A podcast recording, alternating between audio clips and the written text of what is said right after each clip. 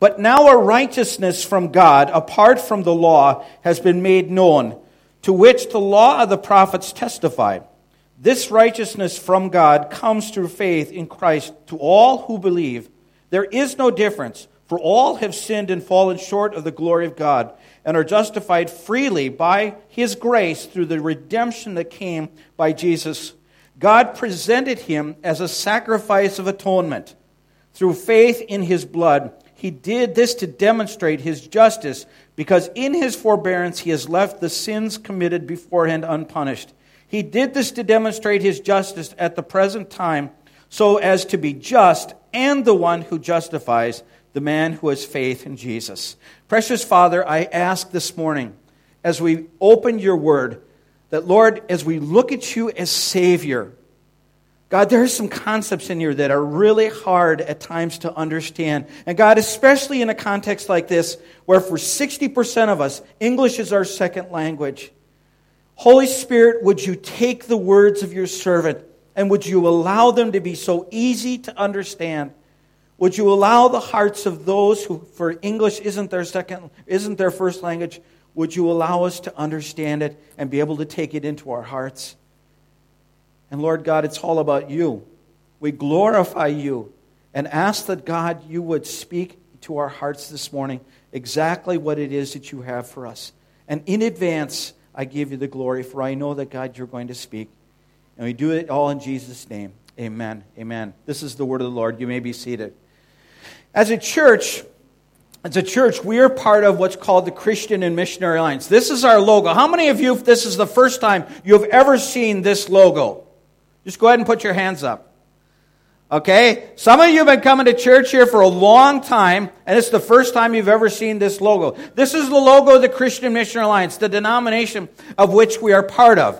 And it's what we call the fourfold gospel, because it focuses on first the cross is Christ our Savior. That's what we're looking at this week. Because we're talking about this series is talking about who do you say that I am? Answering life's most important question. Last week we said the most important question you will ever answer in this world is who do you say that I am? And as we look at that today, we're going to be looking over the next four weeks at who do we say that He is? He is Savior. The second one we see is he's our sanctifier. He's the one who makes us holy. What that represents is the laver. And we're going to talk about that. The laver you find talked about in, in Exodus. Uh, I don't know, it's, it's in Exodus, but the laver was made of the mirrors of the women. The women gave up their mirrors and they were pounded into this laver. And what it was, it was filled with water so that the priests, when they came to do the ceremonial cleaning, they had to look into the water and it was a way of reminding themselves of their sinfulness and washing that away. So Christ is the one who makes us holy. The next one is Christ our healer. And the last one is Christ our coming king. And surrounding that is the world. Christ came into the world, and this gospel of the kingdom will be preached in the whole world as a testimony. And then will the end come. Our founder, A.B. Simpson, so believed in this that he, that, he, that he sent out people. And some of the first places that he sent missionaries to were Africa, but also to China and to um, China and, and to the Philippines as well. There are missionaries that were sent. And one of our driving forces as the Christian Missionary Alliance is missions. And, but today I want to look at Christ our Savior. Why did Jesus have to die on the cross? Why? Why? Well, what, what did his death accomplish? And what really happened at the cross? And in order to understand that, I want to look at three terms today and for some of you, okay, just, just hold with me because I'm really going to explain what they mean. The first one is justification. The second one is redemption. And the third one, this is one that English as a second language speakers, a lot of us as English as a first language, we don't know what this word, word means. It's the word propitiation. What on earth does that mean? And we're going to find out that's a huge, that's a huge word that means a lot. But what I want to look at first is the, that word justification. Justification is a legal term. It's a legal term, and it was what it involved was it was involved a judge who, in this case, was God, rendering legal guilt or innocence to an individual. In this case, a sinner. And in our lives, we can't be acquitted. We can't be declared not guilty on the basis of our own righteousness. Why? I'm glad you asked. Romans chapter 3, verse 10 and 11, 10 to 12 says this There is none righteous, not even one. There is no one who understands. There is no one who seeks God. All have turned away. They have turned, together become worthless. There is no one who does good, not even one. I want to come back to something for to just put a parenthesis around something for a second. When it says no one seeks God, that's a huge thing to hear. Because when somebody comes up to you and ask you, hey, tell me about that church that you go to. Hey, I'm interested. I see you reading the Bible. Tell me about that. Or, hey, would you pray for me? Or, I've got questions about the Bible. When you hear things like that, your antenna should go up and you say, oh, oh, oh, God is working. Why? Because there is none righteous. No one seeks after God. When somebody begins to ask those questions, that's God at work in their lives because God is pursuing them to have a relationship with them, a relationship that is real, that is personal, and is based upon His love. So when God, when you hear that kind of language, that's God opening the door up to you and saying to you, Join me in what I'm already doing. Because Jesus said, My Father is always at his work, even to this day. John 5 17 is where he's talking about that. So when you hear that kind of language, that's God inviting you to join him. That's, that's extra. You can, that's just a little extra here. But there it says that there's none righteous. There's nothing we can do to merit salvation. There is not a one of us that's good enough to stand before God and where God says, Oh, you're good enough in your own righteousness to stand before it. Why? Because also we read in Romans chapter 3, verse 23, it says, For all have sinned and fallen short of the glory of God. All have sinned. There is none of us that can stand before God. So God had to, since we cannot be, since we cannot be um, declared, declared not guilty, God had to do that. And how did God do that? God did that through his son. But hear this here's another big word God had to impute. God had to impute his. What, what is that? What does it mean to impute righteousness? I'll give you an example. Okay, I'm going to give Brian, I'll use Brian Lowther here as an example.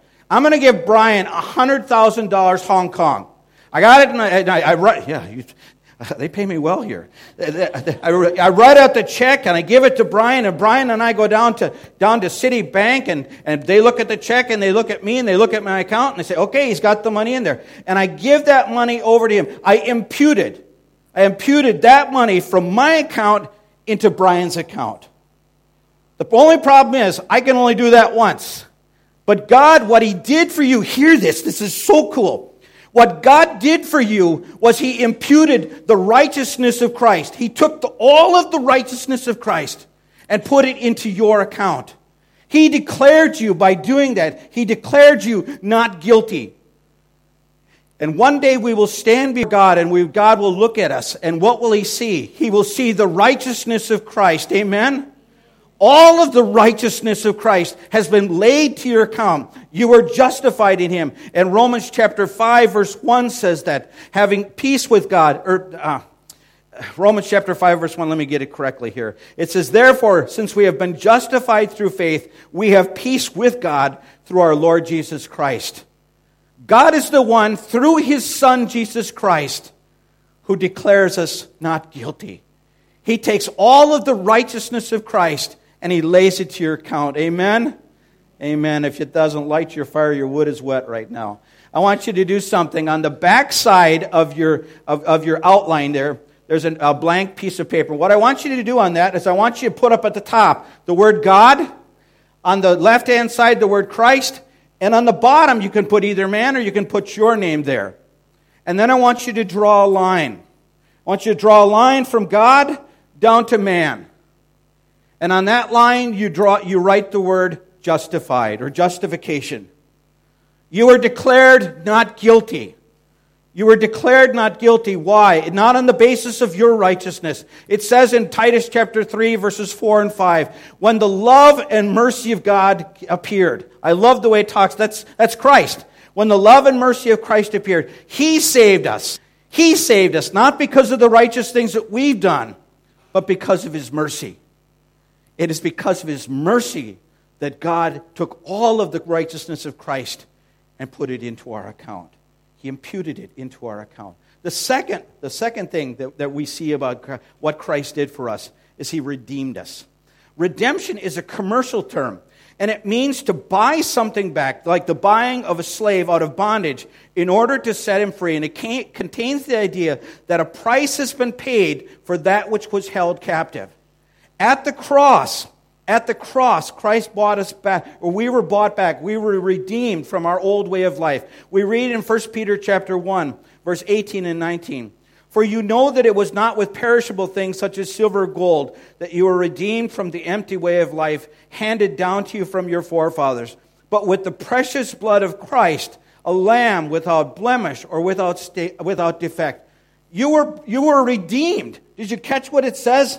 You were redeemed from the empty way of life. Do you remember what your life was like before Christ? Do you remember the emptiness?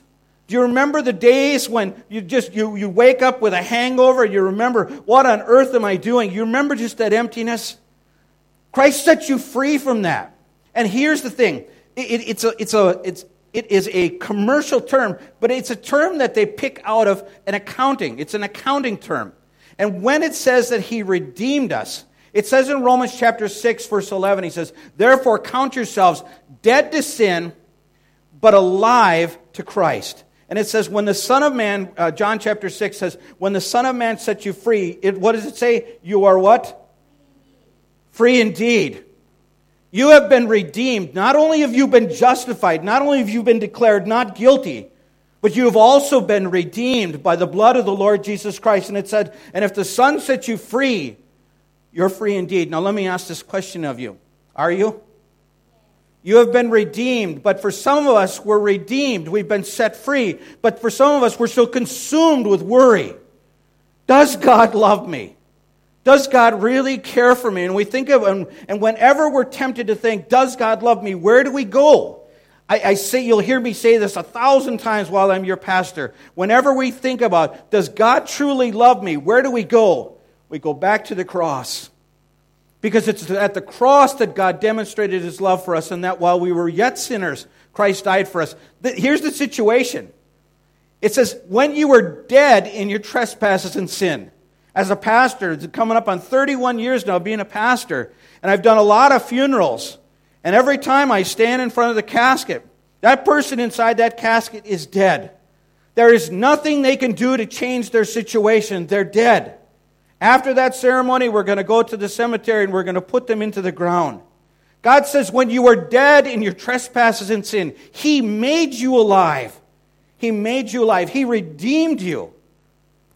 And for some of us, we've been redeemed, but we're living as though we're still dead. We're still connected. We're still connected back to that old way of life. For some of us, we long to be free of that desire to look at pornography. For others of us, we long to desire to be free of the hate and the bitterness that, that we have in our hearts. Has Christ set you free? Uh, has He set you free? Yes, He has. Then why are we still a slave to the old way of life? And for some of us, it's coming to that place today of saying, I have been set free. And we're going to talk a huge amount about this next week. I have been set free by the blood of the Lamb. I am no longer a slave to that. In Jesus' name, I am a child of the Most High God. And for some of us, it's claiming that fact. I am your child, God, that no longer has mastery over me. Because here's the thing here's where it's an accounting term. For some of you, you are accountants, and so you know this is an easy one. It took it from this ledger over here where you're dead and put you over here in the ledger of where you're alive. That's what he did for you at the cross. He redeemed you. Now take out your little out your triangle diagram second time. And you want to draw a line from Christ to man. Christ redeemed you. He set you free. And under that you write redemption. Now this is the one that's that's a little bit harder. Because this one is propitiation. And what on earth does propitiate, propitiation, I can't hardly even say it, propitiation, it's a religious term and it means to turn away the wrath of God. Roman or 1 John chapter 2 verse 2 says he is the atoning sacrifice. For some of us instead of propitiation they use atoning sacrifice. He's the atoning sacrifice for our sins, but not only for ours but also for the sins of the whole world. Now uh, well, this is a term that that when it's, it's talked about, it's taken out of Greek mythology. Because the Greek gods were more like exaggerated human beings. They would get jealous. They would get involved with, with sexual relationships with other gods. They would get, and when they would get angry, which was often, the worshippers of those gods had to figure out how do I appease the wrath? What sacrifice do I have to give so as to turn the wrath away from that God? And here's where it gets interesting. Now, this term is used of God. Because here's something that we don't realize Romans chapter 1 verse 18 says, The wrath of God is being revealed from heaven against all the godlessness and wickedness of men who suppress the truth by their wickedness. We know that God is love, but God is also angry. That, that's a tough one. Why is God angry? He's angry with sin. He's angry with sinners. Why? Because God is holy. We're going to learn more about that next week. He is not just holy, he is not just holy, holy. He is holy, holy, holy. In, in, English, when we want to when we want to emphasize something on a computer maybe you want to emphasize a word. I have it here in my outline. When i want to emphasize something i put it in bold i put it in italics and then i even put an underline. I might even put, i might even highlight that. I want to emphasize it. Sometimes we want to emphasize that something's really good in english. We'll put a bunch of exclamation points behind it. I don't know what you do in tagalog. I don't know what in cantonese or mandarin what you what you do but when Scripture wanted to put, uh, make some, uh, something and emphasize something that was really good, it repeated it. And it repeats here about God. He's not just love, love, love. He's, it doesn't say that He's love, love, love. He is love. It doesn't say that He's mercy, mercy, mercy. There's only one time of all of the characteristics of God that are pointed out three times, and it's this one it's the holiness of God. Two times in Isaiah and in Revelation, we find the angels saying, Holy, holy, holy is the Lord God Almighty, who was and is and is to come. And when Isaiah sees him in Roman, in, in Isaiah chapter 6, what did he say? He said, Woe is me! I am undone, for I am a man of unclean lips. When he saw Christ, when he saw God seated on the throne and lifted up, what did he do? He realized who he was. And God is holy. And because God is holy, because God is just, because God is righteous, He cannot simply just turn a deaf eye, a deaf ear away from sin. Sin has to be dealt with. And the wrath of God needs to be, needs to be taken care of. And here's where now this word comes in, and the idea in the Greek language comes in. Because God had to find a way to assuage his wrath. God had to find a way to deal with his wrath. And the only sacrifice, if you're sleeping right now, this is a really good time to wake up. The only way to deal with that, the only sacrifice given for that was what? Was his son Jesus Christ. Why? Because God so loved the world that he gave his one and only son that whoever believes in him shall not perish, but shall have everlasting life. Does God love you? That is without question. Because at the cross, when Jesus hung on the cross, hear this. He says, My God, my God, why have you forsaken me? And if you remember right, what, what was going on when he said that? It was dark, wasn't it? It was dark. And there's even historical evidence for that time when it was dark. For over three hours, it was dark. And in that time, Jesus cries out, My God, my God, why have you forsaken me? Why? Because in that time, as he hung on the cross, all of the wrath of God, the wrath that was meant for me, the wrath that was meant for us, the wrath that was meant for all mankind, was laid upon his Son, Jesus Christ, at that time. And God, in that short time, turned his back from his Son. And Jesus bore the wrath of God so that we could be, so that we could be atoned, so that our sins could be atoned for. At the cross, that's what Christ did for us. Now take out your, out your diagrams one more time and draw a line from Christ to God. And on that line, you write propitiation. He paid the price. Now, look, look at this diagram. Where are all the arrows going? One's going toward man, another one's going toward man, and one's going up toward God. What part does man have in all this? He doesn't. He doesn't. All of this was done for us. All of this was done for us before any of us. It says, before any of us ever came to God, God did this for us. So how do we how do we get this? Do we just do we just get this or must we receive it? We must receive it. There are no second generation Christians. If you grew up in a Christian home, just because you grew up in a Christian home does not make you a Christian. Just because you go to church doesn't make you a, doesn't make you a Christian any more than going into garage makes you a car, right? Right? But sometimes we think, hey, if I just go to church, if I just born into a Christian family, the only way to receive this, the only way to, re- only way to receive this is to ask God for it. Because here's the thing when Jesus dies on the cross, the last words that he says, one word in Greek, to tetelestai, it's three words in English. It is finished. Everything, Father, that you asked of me to do. And it wasn't just with a, it wasn't just, oh, it's finished. It says, with a loud cry, he said these words It is finished. All that you asked me to do is done. And the moment that you pray to receive Jesus Christ, that moment, hey, stick with me here. That moment that you pray to receive Jesus Christ as your personal Savior, all of this is done for you. You are justified. You are redeemed. God's wrath is taken away from you. You become His child that moment that you pray to receive Jesus Christ. What greater love has no man than this, than He laid on His life for a friend? That's what was done for us. Jesus is our Savior. For some of us this morning, I, there's some of you I don't know. There's some of you that's the first time I've seen you. And so I don't know where you stand with God. So I'm going to ask this question that I ask a lot Do you know Jesus as your Savior? Because one day you will stand before God the Father. And the question that will be asked of you is not did you go to church, not did you sing in the choir, not did you take communion, not were you baptized, not were you confirmed. The question that will be asked of you is this What did you do with the gift that I gave you? What did you do with my son, Jesus Christ? Have you received him?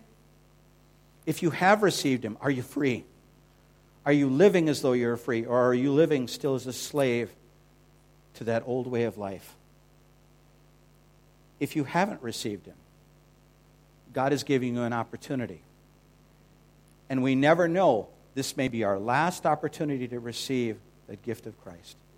If you've never received Him, I want to give you an opportunity.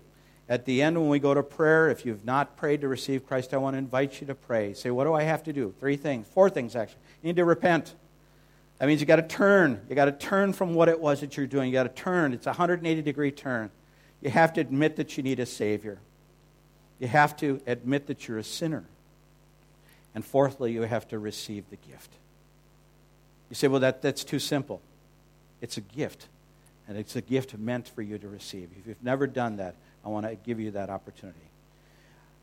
I'm going to have, play a song. We're not going to have a, a final song. I want to play you a song. Uh, Chris Tomlin, for some of you, it's a brand new song. And it's an easy song to sing to if you want to join in. The words are going to be up there. But the song is called Is He Worthy? Is He Worthy? And it talks about Christ and talks about um, what he's done for us. And when we finish up, then I want to go to prayer and I want to just spend some time in worship of him. But then as well, I want to invite you, if you've never prayed to receive Christ, to have that opportunity to receive him. So if we could have that song, please. And the words go a little fast, so I'm sorry because of the, the distance.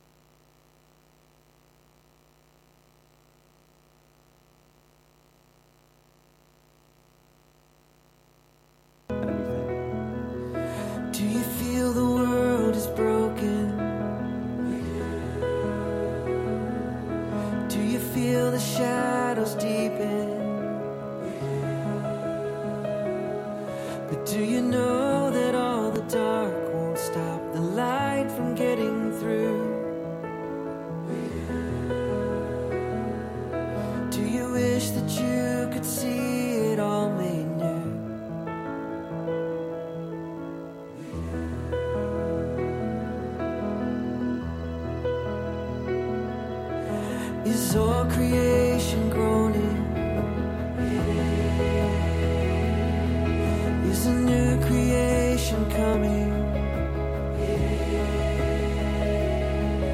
Is the glory of the Lord to be the light within our midst? Is it good that we